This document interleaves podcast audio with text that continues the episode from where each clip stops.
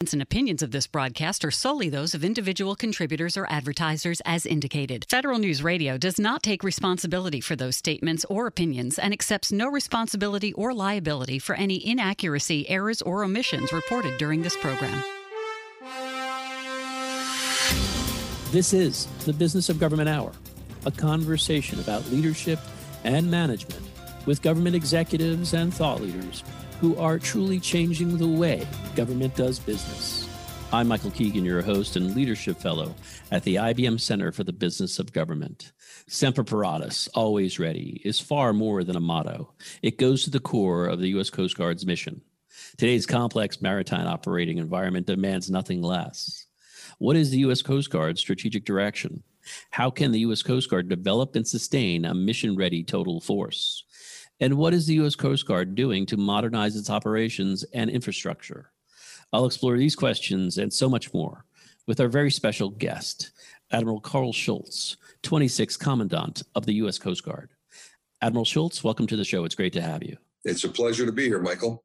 So, sir, let me ask you uh, to give us a, a, brief overview of the rich history and mission of the U.S. Coast Guard. Yeah, so, Michael, it's kind of a, an opportune question. Here on August 4th, we will celebrate the Coast Guard's 231st birthday. And, um, you know, we didn't start out at the U.S. Coast Guard, but if you sort of walk the hands of time back, um, then President George Washington, first president of the United States, obviously was petitioned by the first Secretary of the Treasury, Alexander Hamilton, to, to create a service. And it was started as the Revenue Marine Service. It was tied to the uh, the Tariff Act of 1790, and and that was tied to really preventing smuggling, enforcing tariffs, trade laws. It was in the aftermath of the Revolutionary War, and there was war debts to be paid.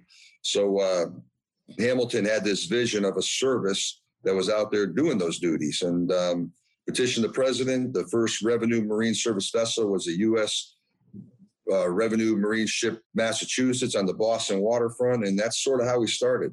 Iteratively, the Coast Guard evolved in the in the coming decades and centuries. You know, we were the Revenue Marine Service until we became the Revenue Cutter Service.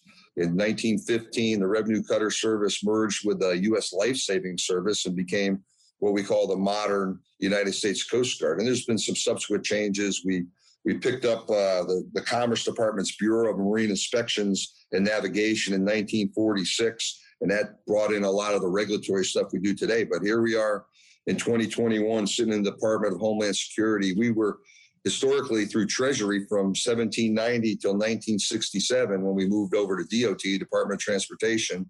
And then in 2003, found our current home, which I think is the right place for the Coast Guard inside of the Department of Homeland Security. Well, you know, Admiral, I was wondering the Coast Guard, with a critical mission and multiple missions, it has a dual military and law enforcement status. I was wondering if you could give us a bit um, of an overview of the scope of the multi mission agency, how it's organized, maybe perhaps the size of your budget, geographical footprint, and, and size and scope of, of the force. Sure, Michael, I'd be happy to do that. And, you know, it's hard to get your head around this thing called the United States Coast Guard. We've got 11 statutory missions, and it was sort of reaffirmed in my mind just the complexity that. You can't take 11 statutory missions down to sort of a three bullet elevator speech. You asked about size. We're about a little shy of 42,000 active duty men and women on, you know, full-time duty. We've got about 6,000 plus reservists that are, you know, part-time Coast Guards when we bring them on sometimes for extended active duty.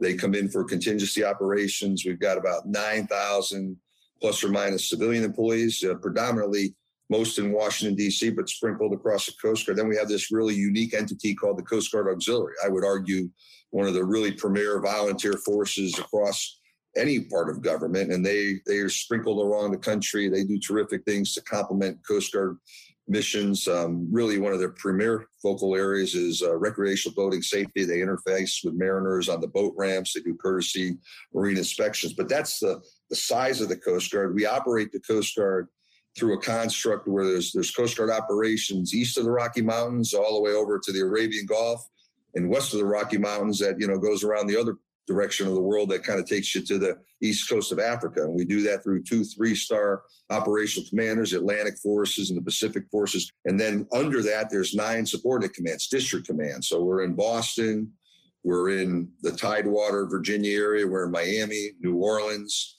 We're in uh, Alameda, the West Coast operations up in Seattle, the Ninth Districts, the Great Lakes region, Alaska, and Hawaii. Those are our nine geographic nodes. And under that, there's 35 subordinate commands called sectors. And that's how we, we bring these Coast Guard capabilities to America. But there's a lot of different things we deliver to the nation. So you talked about the law enforcement authorities. You're talking about being an armed force. You know, uh, under posse comitatus, you know, the armed forces generally can't do law enforcement. But this creature called the Coast Guard, we can work in both spaces. So we're a named member of the national intelligence community, or we're under Title 50 authorities, and we're a law enforcement agency. So there's some things that have to be firewalled with it, but we work in both of those camps. We're an armed force. You know, we used to be the smallest of the five armed forces. We're now the fifth largest with Space Force coming under us numerically. We're a regulatory agency. So we regulate, you know, the commerce of this nation. There's about $5.6 trillion of annual economic activity that comes in and out of our 360 plus ports, our 25,000 miles of nautical uh, waterways, the marine highway system, and the Coast Guard's very busy there. We're a maritime first responder, and we've been busy. You know, last year was the busiest Atlantic basin hurricane season in the history of record keeping. You know, you turn back the hands of time to 2017 when we pulled 11,000 people out of the streets of Houston um, during Hurricane Harvey, and we're down with Irma in Puerto Rico and Florida. Um, those are some of the things your Coast Guard does. We, we break ice. You know, domestically, we enable commerce year-round, mostly year-round commerce on the Great Lakes as a part of the Great Lakes. When you know the uh, Soo locks shut down and you know the lakes become somewhat isolated, but there's still commerce that goes on. So we're a lot of things to a lot of people, Michael, and I think that's the the beauty of the Coast Guard. We're agile, we're adaptive. Admiral Schultz, you, you are the 26th Commandant of the U.S. Coast Guard. And I was wondering if you could share with us what are your duties and responsibilities as Commandant? And, and more importantly, how do you and the, and the Coast Guard support the overall mission of the U.S. Department of Homeland Security? So, as a service chief, I'm in the business of man, train, and equip. I make sure, you know, I petition the Congress and the administration for sufficient resources to uh, to do all those things the Coast Guard does. Um, I make sure we we put the right training and equipment in the hands of Coast Guard men and women that are doing, you know, arguably dangerous frontline work every single day. And uh, I spend a lot of time elevating the work of the Coast Guard. You, you talked about budgetary how big of an organization. We're about a $13 billion Coast Guard. We just eclipsed $13 billion last year for the first time in our history. And uh, I would argue there's a lot of punch. That sounds like a big number, but if you sort of put that in the scheme of it's a 750 plus or minus billion dollar Department of Defense, I think America gets a tremendous return on investment of that $13 billion. And a portion of that pays retirements, a portion of that is for recapitalizing the operational piece is about 9 billion of that 13 billion is what we use to conduct frontline operations here domestically and across the globe. I was wondering, given your duties and responsibilities and, and, the shifting trends that are going on, what are some of your, I say, top three challenges that you face, but however many, and how have you sought to address them? Yeah, well, Michael, that's a that's a really uh, insightful question.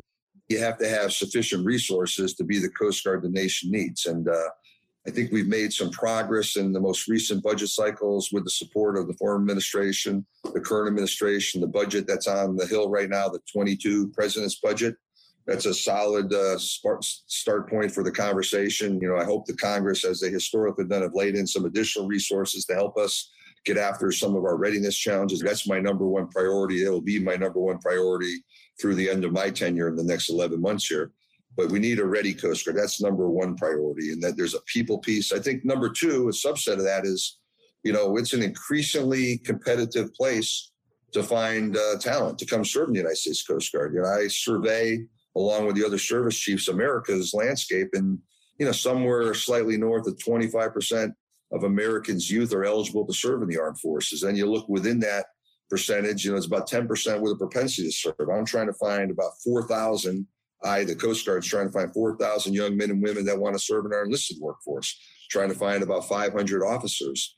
And, uh, and there's a competitive piece there. You know, we just, as an armed forces writ large, adopted a new retirement strategy back in 2018, a blended retirement. So the folks of my ilk and, and subsequent or previous to 2018, when you joined the armed forces, it was a defined benefit that you, you reap the benefits of it 20 years now under the new blended retirement, you pay into a thrift savings type plan. There's some matching, government match, personal match. You know, arguably you can get to the same sort of outcome numerically, monetarily at the end of 20 years if you're if you're a good investor and you pay yourself first. But you know, Coast Guardsmen at year 12 now have a choice. You know, we offer a couple months of pay to sign up for four more years, but now you have some type of a benefit that you've paid into, you've had some match, and you can go out the door. We need to keep those, you know, mid-career Coast Guardsmen in our ranks. We have the highest retention of the armed forces. We need those technical specialists. We need those men and women to lead the next generation of Coastie. So I would tell you, this blended retirement model is something that that I do not underestimate the complexity of. How do we treat our Coast Guardsmen? How do we ensure they see opportunities to move up in the organization? Are we taking care of their families? We don't have those big base support facilities that help our folks. You know, we're in the local economies. We have 10 child development centers across the whole Coast Guard. So most of our folks get those services in the private sector. So there's that piece. And then really, I'd say the third thing is, you know, our leadership team is working very hard as we bring in those 4,000 young men and women, those 500 officers. You know, how do we develop a Coast Guard that looks more like the nation we serve? That's hard work in that pipeline to bring folks in. We also want to bring folks in that broaden that diversity. We have high contact with the public we serve and having a workforce that's, you know, forged with different perspective, different experiences, different demographics. That's absolutely essential. So, Admiral, what has surprised you most since taking on your leadership role as the 26th Commandant? I never thought I'd be explaining to a workforce of, you know, 57,000 how they went without pay for 35 days. And uh, that was, you know, the, the late 2018, early 2019. It was about a five week period there when the Department of Homeland Security budget was sort of caught in the in a little bit of no man's land between the administration and the Hill. And we got through that. We asked our Coast Guardsmen to continue to stand the watch. We asked their families to, to stay resilient. You said, you know, you might be dealing with a global pandemic commandant that, that was very different. I don't know how we anticipate that, but we did not throttle back at all. We actually had a, a surge operation from April to the end of the calendar year in 2020 on the narcotics front. So I, I, think those are some of the things. What didn't surprise me was our ability to step into all that uncertainty and still thrive in there. I, I'm real proud of what our Coast Guard men and women have done and their families have helped them do. You know, uh, Admiral, that's a great segue to my next question, and it's around your leadership style. And you know, given your background, your experience, your um, time with the Coast Guard, and different leadership roles, and now as the leader of the Coast Guard, I was wondering uh, what are the characteristics in your mind of an effective leader, and perhaps maybe you could share with us some of the core leader- lessons learned in leadership that, or principles that you have that you follow in your current role. Yeah, um, I'll tell you, you know, leadership. I think and I'm not sure anyone's born as a gifted leader. I think leadership is something iteratively you refine your skills. It's it's sort of what you learn from others. I've had the privilege of working for for many terrific leaders inside the Coast Guard lifelines, other elements of government, you know, outside assignments here.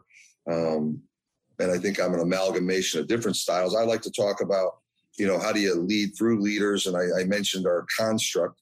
You know, the commandant doesn't have the time or the wherewithal or really the understanding to direct all Coast Guard operations. And I think what the COVID pandemic challenge presented was, you know, I talked a lot about, and I'm not so sure I coined the term, but I talked about decisional agility. And, and, you know, I generally think leadership is through a lens that empowers people, but it also sets goals, it sets objectives. It, it, I tend to probably practice a bit of an intrusive leadership because I think you sort of have to have clear expectations to get things done. I always say, if you want to get different outcomes, you have to think differently. So I think my leadership style is leading through leaders, setting clear expectations, you know, uh, you know, employing that decisional agility where those closest to the problems are best positioned to, to find solution to those problems and put your voice into it. You know, the shot clock is always running. So how do you pace it where you're not crushing your folks, but also pace where you're going to see some results that make us a better organization at the end of the day. What is the strategic direction for the U.S. Coast Guard? We will explore this question and much more with Admiral Karl Schultz, Commandant of the U.S. Coast Guard, when our conversation continues on the Business of Government Hour.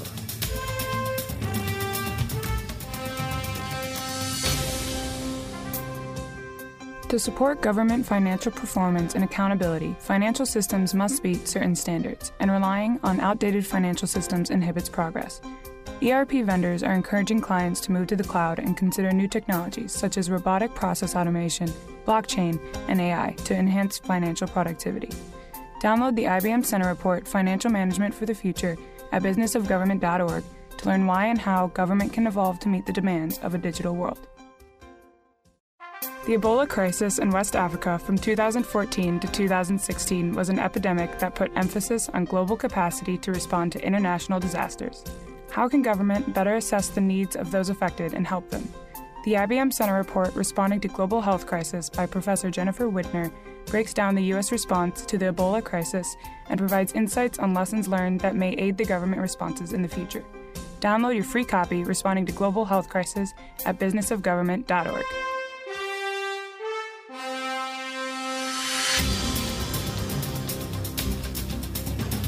Welcome back to the Business of Government Hour. I'm Michael Keegan, your host, and our guest today is Admiral Karl Schultz, Commandant of the U.S. Coast Guard.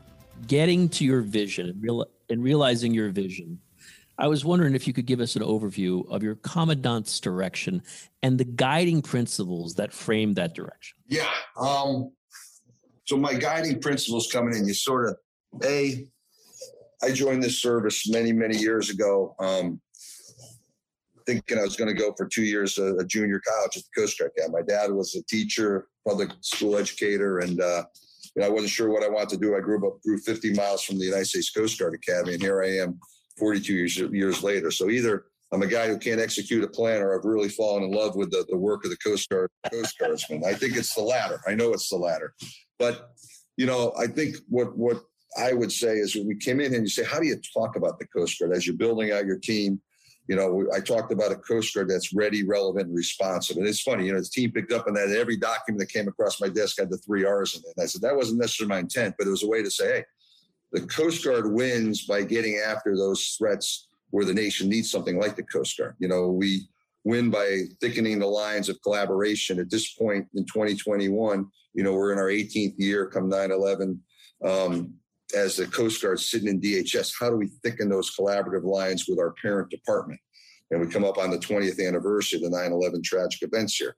Um, we talked about a response of where we win is those Harvey situations where, you know, Coast Guardsmen don't train to fly over urban environments and pull people off roofs, and rescue swimmers generally jump in the water and pull somebody into the basket. They don't jump on a roof with an axe and hack their way into a attic to get people up. But that's that adaptive agile thing. So that's that responsive piece. It's the ready piece. And then really the relevance, that third R is, you know, the, the work I talked about enabling that $5.6 trillion of economic activity. When you think about the United States, we're a maritime nation. It's a global world in terms of how commerce moves. And the Coast Guard right in the thick of that here domestically. It's, you know, South Florida, you know, the three largest cruise ports in America. It's Miami, it's Canaveral, it's Port Everglades. Sometimes two and three rotate, but there's millions of passengers that leave on cruises. That in, that that industry's coming back. We help regulate that. We help make sure those ships are environmentally compliant in port.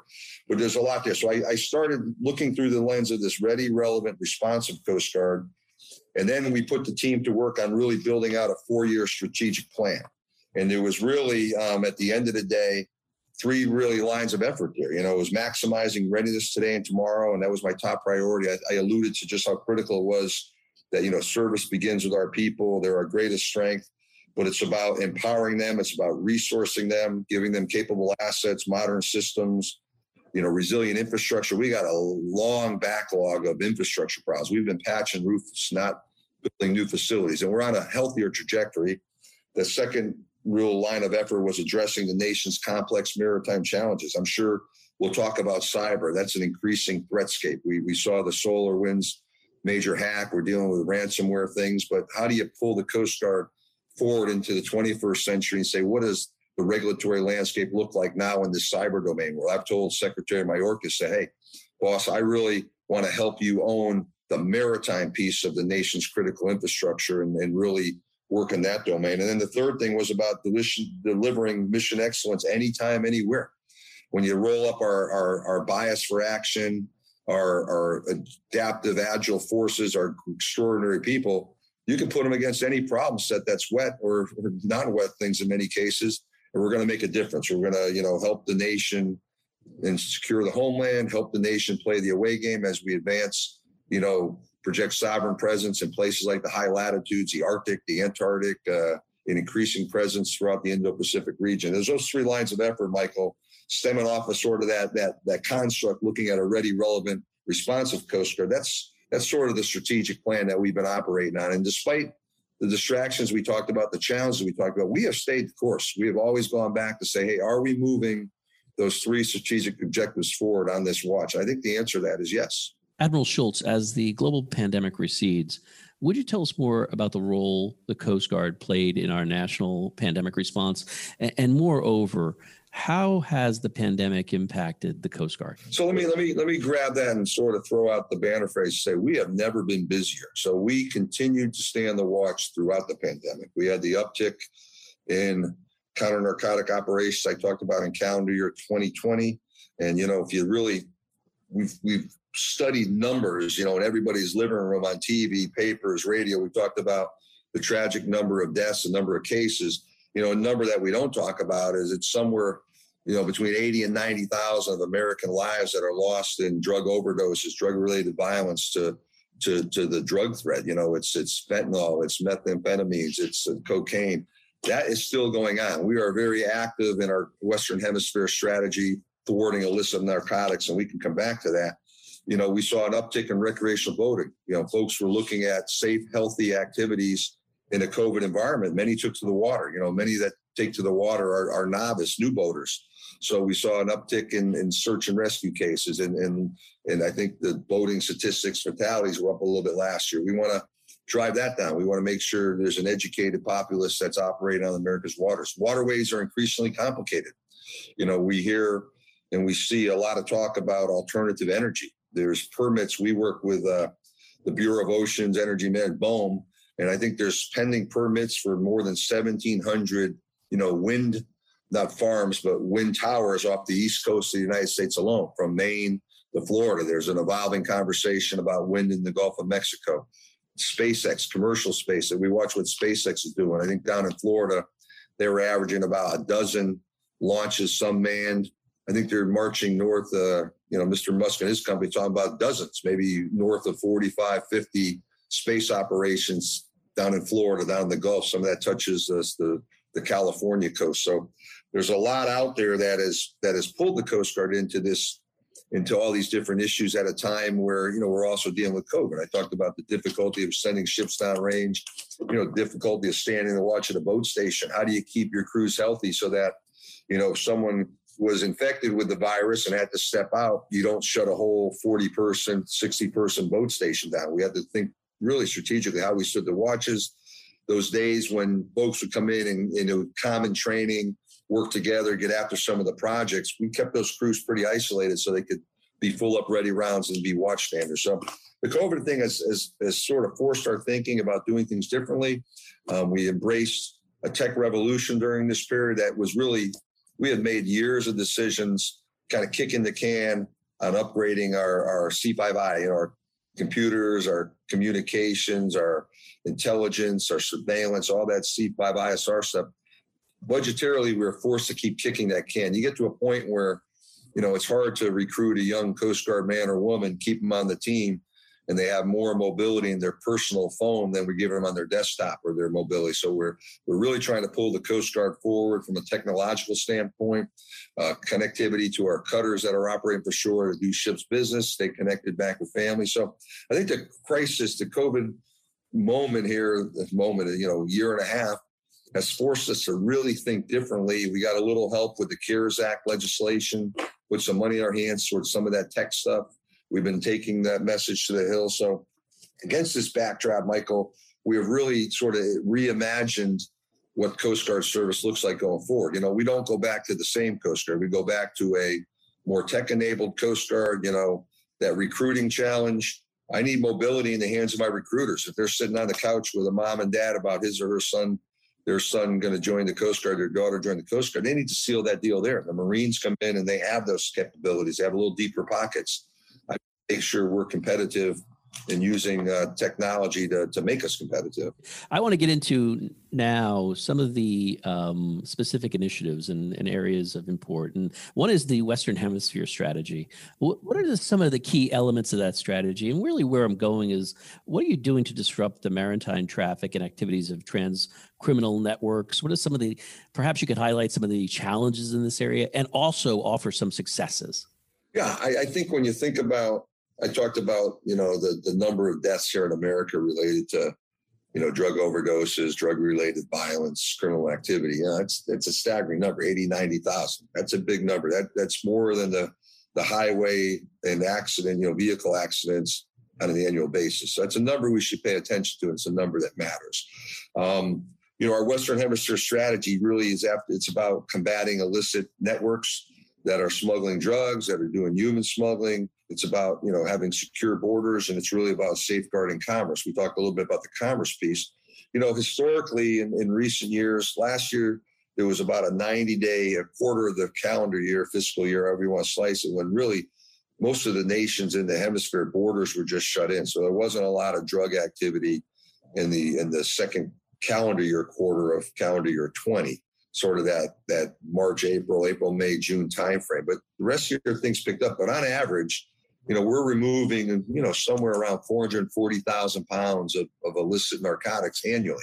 We're rolling up about 600 smugglers that are really, you know, tied to transnational criminal organizations. Uh, transnational crime across the globe is, you know, multi-billion dollar industry. Here in the Western Hemisphere, I look at the corrosive effects of those illicit activities. You know, the drugs, 95% of the drugs we interdict at sea come out of the Andean Ridge, really predominantly out of Colombia. Those drugs make first landfall in places like the Northern Tier, Northern Triangle countries, Honduras, El Salvador, Guatemala. You know, when we look at what manifests at the southwest border, people flee those countries to find a better life in the United States, more opportunity. Some of that ties to the corruption, the violence of these drugs that we're that we're thwarting at sea. So when we can take bulk, large scale drugs out of the what we call the transit zone, the supply chain, I think it has a, a, a stabilizing effect. Clearly, it, it, it, hasn't had a fully stabilizing effect. We're taking a portion of the whole there, but it's important work, and uh, we will continue after that. On any given day, we're somewhere between four and, and eight, nine major Coast Guard cutters. That's a 210 foot or bigger ship generally supported by a, uh, an embarked helicopter, um, maritime patrol aircraft. We try to, you know, drive our operations with intelligence. So we're not just plowing holes in the ocean. We're, we're using intelligence to put our platforms in the right places. There's international collaboration with allies and partners. There's regional collaboration. We work through uh, U.S. Southern Command and Joint Interagency Task Force South, which is a Coast Guard flag level real detection and monitoring operation in Key West. We we do this Western Hemisphere work. It's it's team ball. It's collaborative ball, and, uh, and I would argue we do it as well as anywhere in the world. But it's a pervasive threat. More capacity allows us to get after more of it, Michael. You know that's a great segue into the Southern Maritime Border Security efforts that you're working on. Can you give us a heads up on what's going on down there? Yeah. So, um, like I said, it's it's the drug interdiction that helps you know, stymie, thwart some of the, the instability, the corruption, the violence that gets into the Central American corridor that that trigger. It's a push factor for activity that shows up at our at our southwest land border.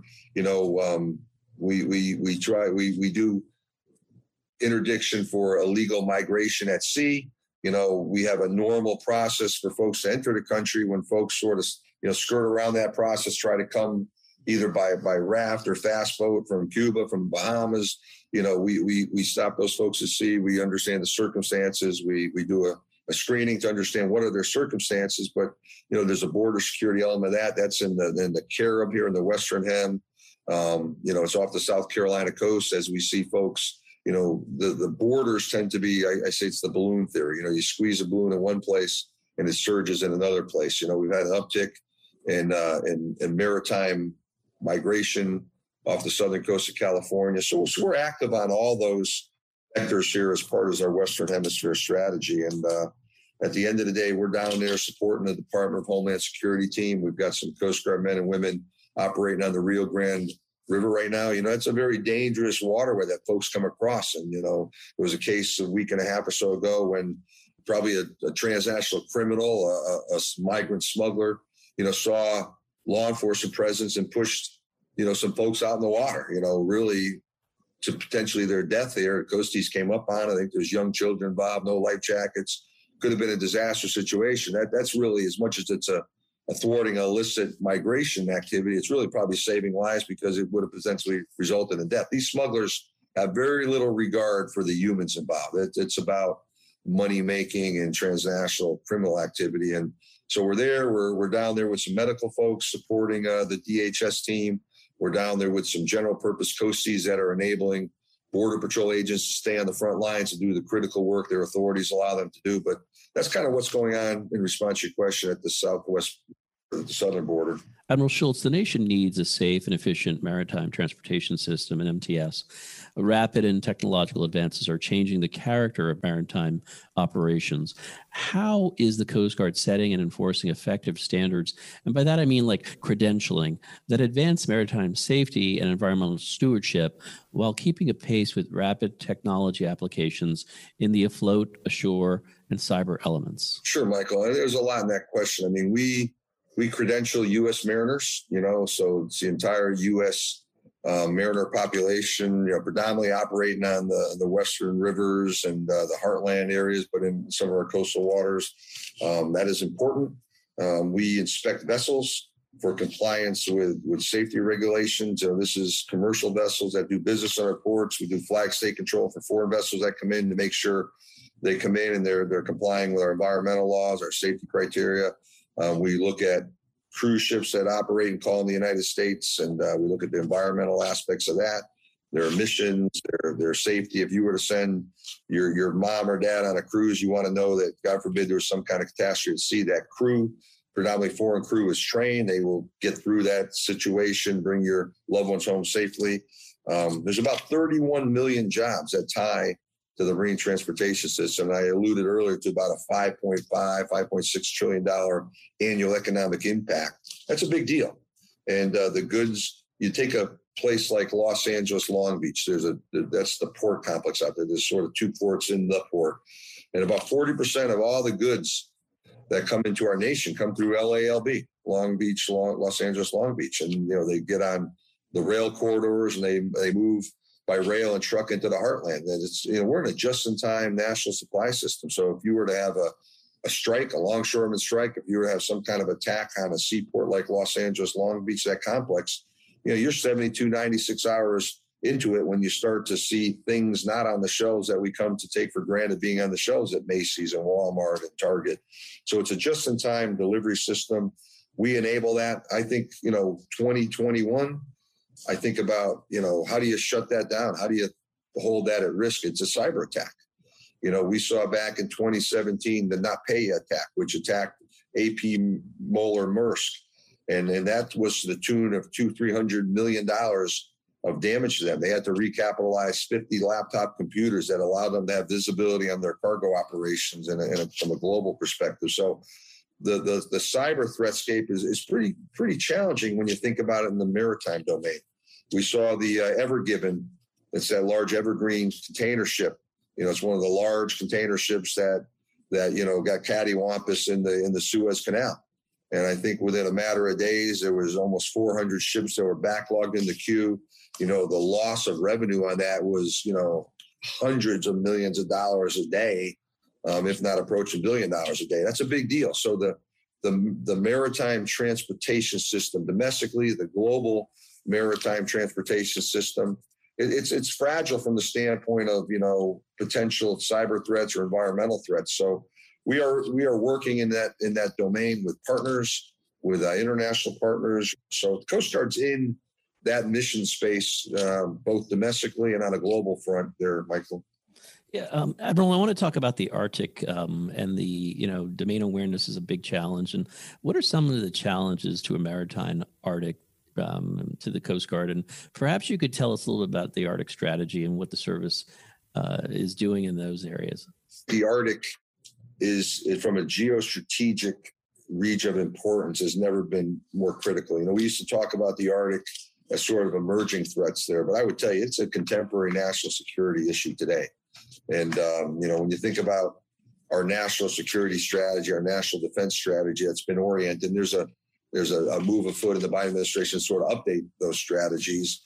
But you know, we talk about our two near peer competitors, Russia and China. They both declared the Arctic as strategic priorities. You know, Russia is a legitimate Arctic nation, one of the eight that's part of the Arctic Council. China is a self-declared near Arctic state, but they are investing. They're trying to influence, um, expand their influence in the Arctic, and uh, you know, Russia's building out additional icebreakers. They have the largest fleet in the world. Uh, I think they envision with the changing climatological landscape, you know, more water where there used to be ice, the ability to, to take a you know a ship out of Shanghai, China, you can shorten up the transit maybe 11, 12 days if you go through the northern sea route here versus going up through the Suez Canal to reach the European market. So there's a lot of moving parts here that make the Arctic important. I look at the Arctic in terms of natural resources.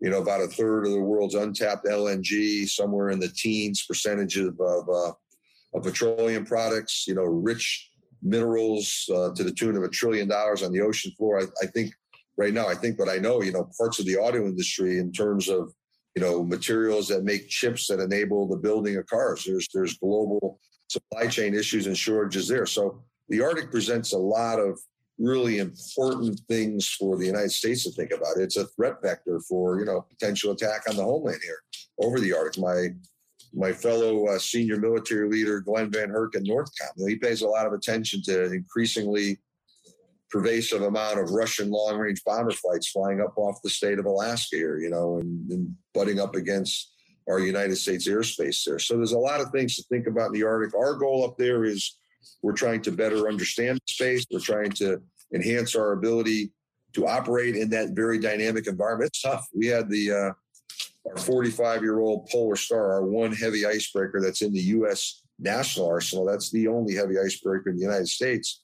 operated up there this last winter. Typically, that ship goes down to the Antarctic every year and breaks out McMurdo Station, the National Science Foundation facility, and brings in the resupply vessels. But we were back in the Arctic this past year for, for multiple week deployment.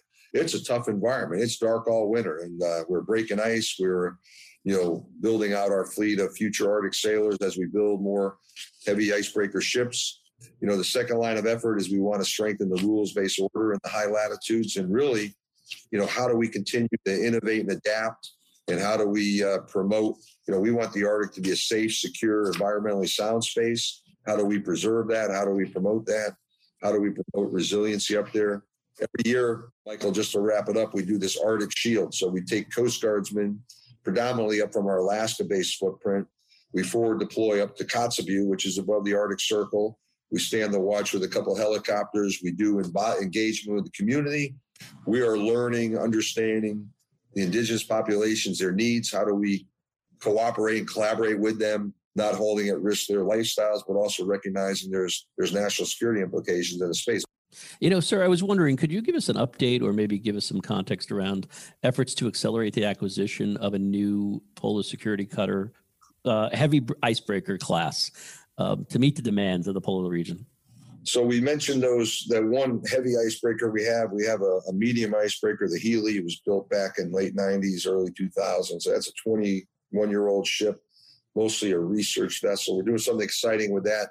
It's going to do about 30 days of what we call Western or Pacific Arctic science this year. Then she's going to transit the, um, through the Northwest Passage, you know, north over Canada, come out to the Atlantic. We haven't had an icebreaker in the Atlantic in a bunch of years, a large breaker, and probably get over to Greenland, demonstrate to our Atlantic-based, you know, fellow Arctic Council members that you know the Coast Guard is keenly interested in operating and partnering in that region. But polar security cutters, to your question, is you know for about a decade plus, we had a conversation about we needed to recapitalize our heavy icebreaker fleet. Now the good news is the consolidated appropriation that Congress passed last year for the current fiscal year 2021 that has uh, money for production of the second polar security cutter the second large icebreaker previous year's budgets um, allowed us to uh, award a contract for the first polar security cutter in the spring of 2019 so um, we're doing that work down at vt halter in, pa- in pascagoula mississippi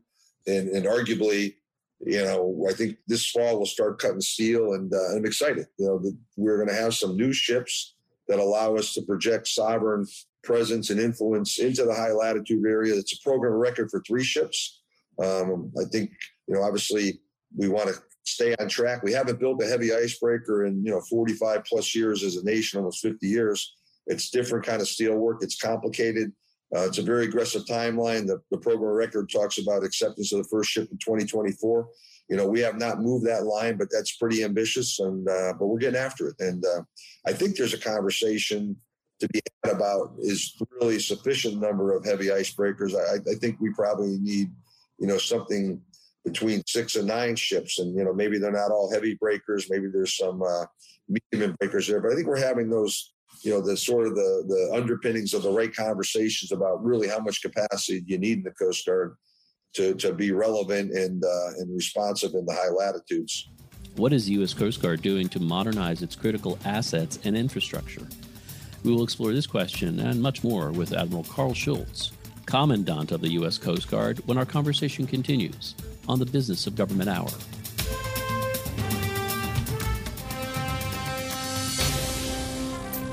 How does an agency decide upon and implement a performance management framework that will be successful for their specific administration? The IBM Center Report, a practitioner's framework for measuring results, follows the implementation and results of the CSTAT management framework in Colorado's Department of Homeland Security in hopes that it can guide others who may want to institute a similar approach. Download a practitioner's framework for measuring results by Melissa Wavelet on businessofgovernment.org today. Agile methodology has allowed for agencies to keep up with the growing demands for fast response to problem solving. The Opportunity Project, TOP, serves as a catalyst in adapting agile techniques to solve complex agency mission problems. TOP works with federal agencies to identify challenges and facilitate iterative approaches in response. In the IBM Center report, Agile Problem Solving in Government, Joel Gurin and Katarina Rebello discuss the factors of success involved in TOP. Download your free copy today at businessofgovernment.org.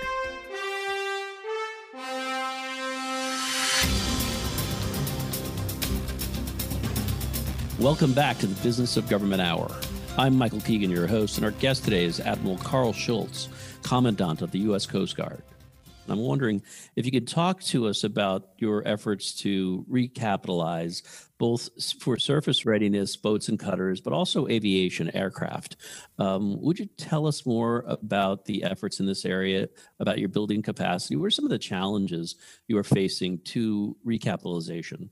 Well, Michael, we have the largest shipbuilding program since the Second World War. So there's a lot of really positive news as we recapitalize our largest platforms. You know, we we operated a fleet of 378 foot high endurance cutters since you know the mid and late latter part of the 60s. We just decommissioned the uh, the oldest statement in that fleet, the Douglas Munro, up in Kodiak, Alaska, a few weeks ago. So that was the 12th that came out of service, being replaced by a fleet program of record was for eight national security cutters. Uh, Congress saw fit to give us three additional.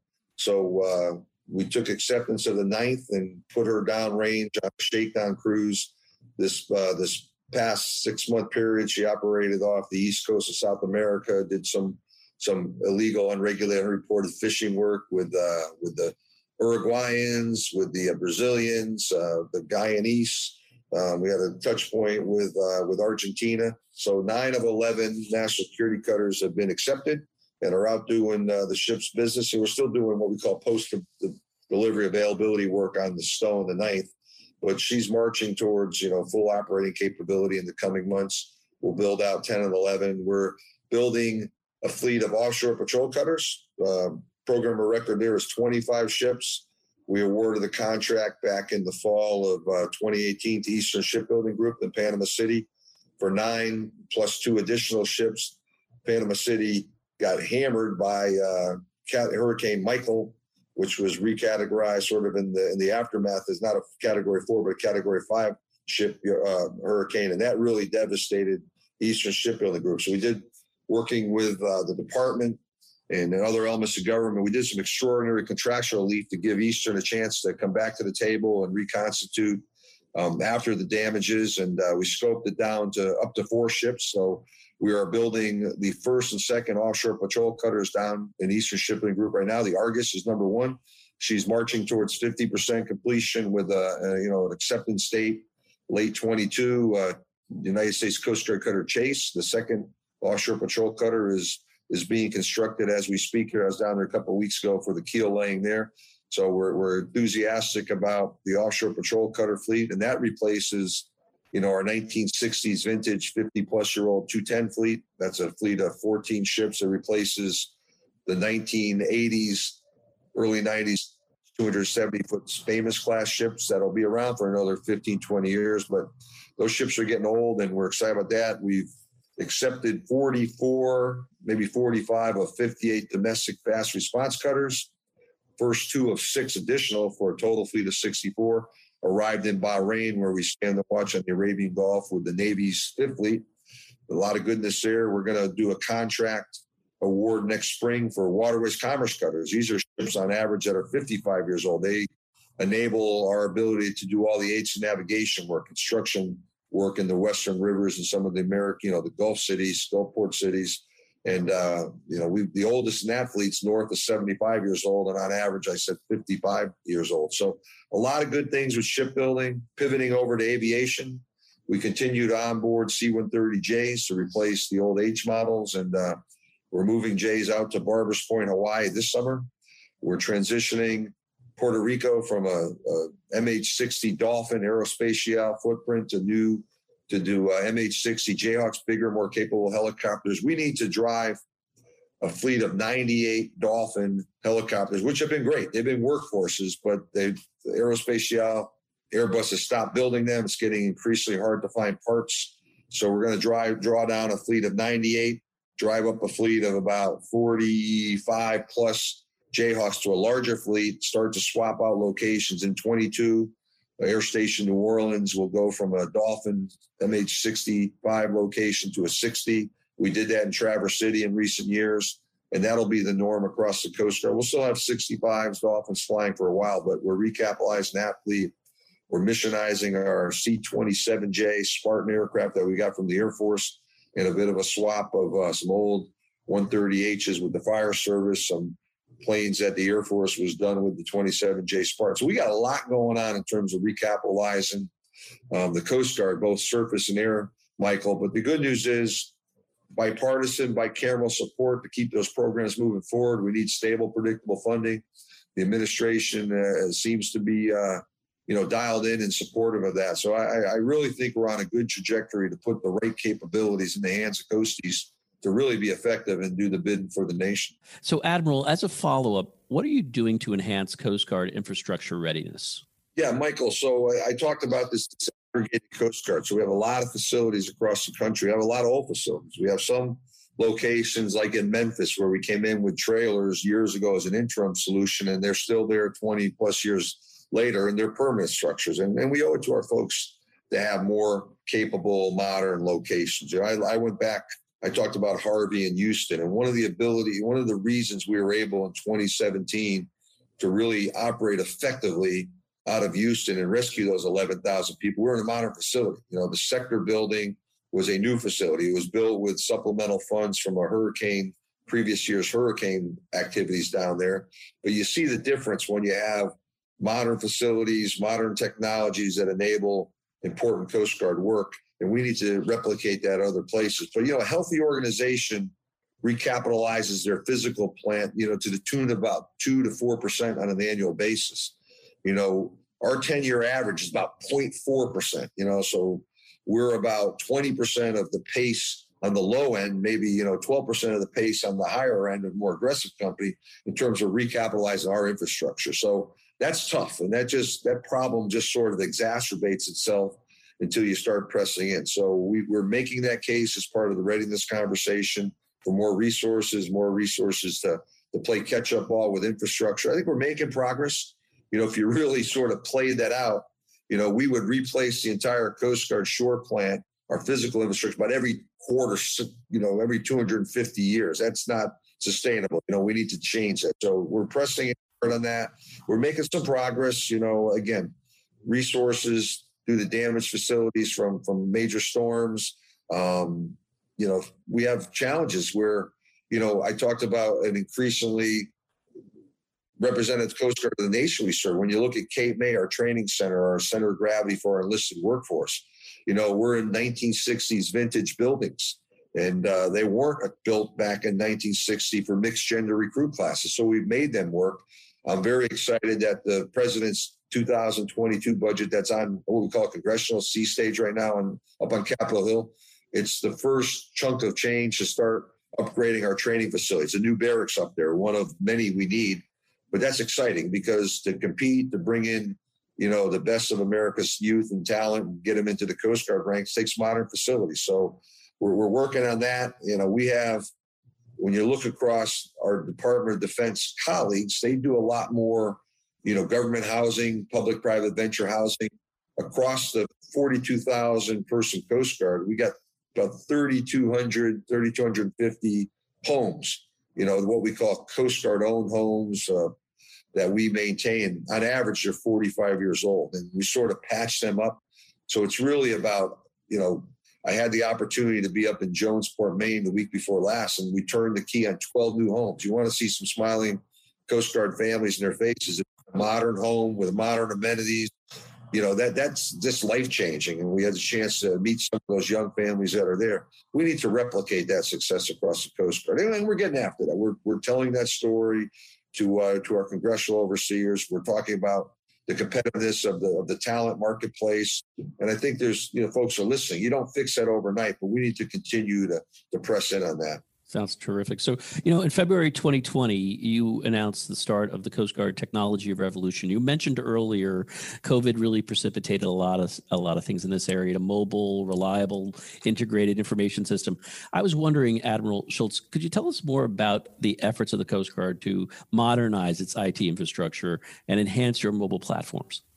Yeah, absolutely. You know, a personal example here I am, the Atlantic Forces commander in a busy 2017 hurricane season, and you lose email connectivity. I'm traveling downrange through the region, you know, as the senior operations commander on behalf of my predecessor in this job, Paul Zukunft, and, and I can't connect back to the to the enterprise technologically. We said that's a problem. You know, we we do so much of the work we do enabled by mobility now that when you don't have it, it's pretty stark how drastic it is in your ability to be effective. So that caught my attention. You know, I looked at, you know, sort of patching old systems because of, you know, trade-off investment decisions when we had to figure out, you know, you gotta you gotta pay for pay raises that, that come through the National Defense Authorization. And we absolutely want to put the right pay in people's hands. We need to invest in training and, you know, you know, equipment for folks to do their jobs. But our IT kept taking a back seat.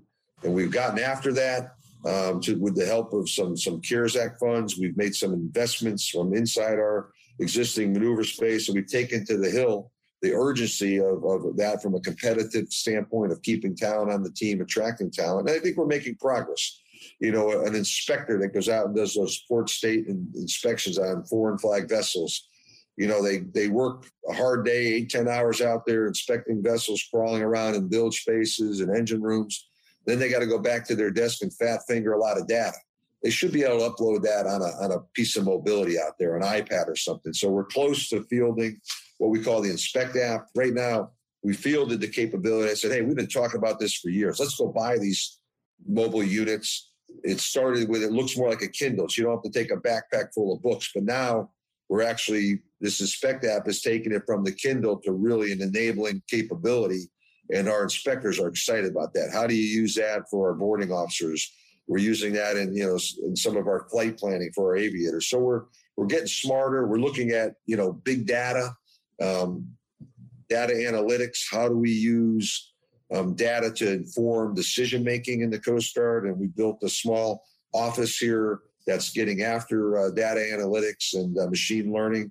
I'm excited about that. You know, you start to get into the maintenance cycles and with the right data and the right command of the data, you have to have good data, but the ability to manipulate it, manage it, you start to get in predictive algorithms for how we get leading indicators of, equipment failure, stuff like that. So it's absolutely essential, Michael, that we press in there to be a learning, data informed organization. And we field the mobility I talked about in the hands of our smart coasties who they're smart. They want to be tech enabled and that's part of a retention piece to keep them on the team to say, hey, I'm working for an organization that wants to put the right tools, the right technology in my hands to make sure every hour I spend on the job is not an hour I could be home finding some balance in my life because because I'm tech enabled and smart on the job get a little more time to do things you like with your family or your interests outside of work. So, Commandant, before I let you go, I, I have one last question, and it's an advice question. What advice would you give someone who's perhaps thinking about a career in public service, maybe perhaps who might be interested in joining the Coast Guard? Yeah, so Michael, uh, that's an easy one for me. You know, I, am in my 39th year now in uniform, and, and I just find public service to be tremendously rewarding. You know, I find the ability to serve with my uniform shipmates, my Coast Guard civilian colleagues, our auxiliary workforce, um, our reservists, you know, just energizing. You know, these are young men and women, you know, some middle aged, older men and women. Our auxiliary tends to have a little bit of them. These are folks that want to make a difference. You know, government employment isn't necessarily the highest paid employment. You might make more in the private sector, but boy, the reward, the rewards of uh, of helping Americans, whether that's rolling in as a maritime first responder in the hurricanes, just pulling people from the water in a sinking vessel, you know, thwarting illicit narcotics that would get into our schools and on American streets well, I found that to be tremendously rewarding. I'll tell you, we're hiring right now. You know, we're looking for young men and women that want to be part of that team. I would tell you the opportunities to jump on the team. You know, it's a meritocracy in the armed forces. You work hard. There's opportunities to move up. You know, in this inclusive Coast Guard. You know, I want every man, woman that joins our team to feel like they got tens of thousands of shipmates that are pushing them to the next rung on the ladder. So my advice would be take a good hard look at public service and you know maybe don't discount it because you can make a little more money elsewhere. Maybe it looks hard. There's some sacrifice in deploying going to sea but boy i'll tell you my fondest memories of being a coast guardsman are probably my sea duty tours when i was gone 185 days a year you know away from family and missing birthdays missing holidays. But we're doing work and, and, and forging relationships that'll be lifelong relationships with my shipmates and just taking an immense amount of pride. I have a senior perspective over 38 years you know, just watching, you know, young Coast Guard men and women just doing important things that, you know, generally don't make the headlines, but they make a difference. They make us a better nation, a more secure nation. I would tell you, my advice would be is take a good look at public service because I'm not sure there's anything that's a whole lot more rewarding. That's wonderful, sir. Uh, Admiral, I want to thank you for joining me today and taking time out of your busy schedule. I really appreciate it. But more importantly, sir, I want to thank you for your dedicated service to the country. Yeah, Michael, it's a privilege to serve. And as, as I kind of wind down here, you know, I, uh, I hope we uh, leave behind a legacy that every day, you know, this leadership team has tried to make a difference, building on, you know, the efforts of my predecessors and laying the brickwork and groundwork for our successors. You know, it's sort of a, it's sort of a continuing learning effort in progress, and uh, we come to work every day excited and excited about making sure we're we're putting forth the Coast Guard that, that can do the bidding for the nation here, both on the home front, the securing of the homeland as part of DHS, and really on a global front as we get after some some increasingly complicated threat vectors that are out there. This has been the Business of Government Hour, a conversation with Admiral Karl Schultz, Commandant of the U.S. Coast Guard. Be sure to join us next week for another informative, insightful, and in depth conversation on improving government leadership and its effectiveness. Until then, subscribe, download, or listen to the entire interview at Podcast One, iTunes, or on your favorite podcast app. And as always, at businessofgovernment.org. For the Business of Government Hour, I'm Michael Keegan, and thanks for joining us.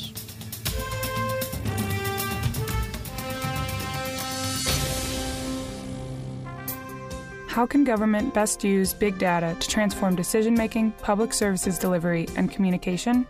The IBM Center report Integrating Big Data and Thick Data to Transform Public Services Delivery by Yuen Yuen Ang presents five recommendations for public managers introducing the concept of mixed analytics, urging thick data, meaning qualitative information about users, to be presented alongside big data to improve government decision making. Visit businessofgovernment.org to read more.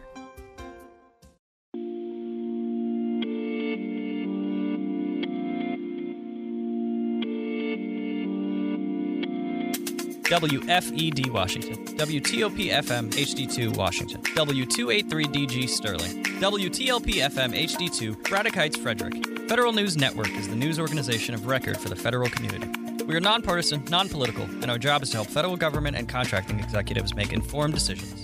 We inform federal managers, contractors, and policymakers on issues related to the federal workforce, management, and acquisition, pay benefits and retirement, the Defense Department, and federal IT. Portions pre recorded. Nights and weekends, we air Washington Nationals, Capitals, and Wizards, and the Navy Midshipmen. We are the Washington, D.C. home of Navy Athletics. Download the Federal News Network app on the App Store or Google Play Store. Play Federal News Network on Alexa. Check us out on Twitter, Facebook, and LinkedIn. Federal News Network. Our mission is helping you meet your mission.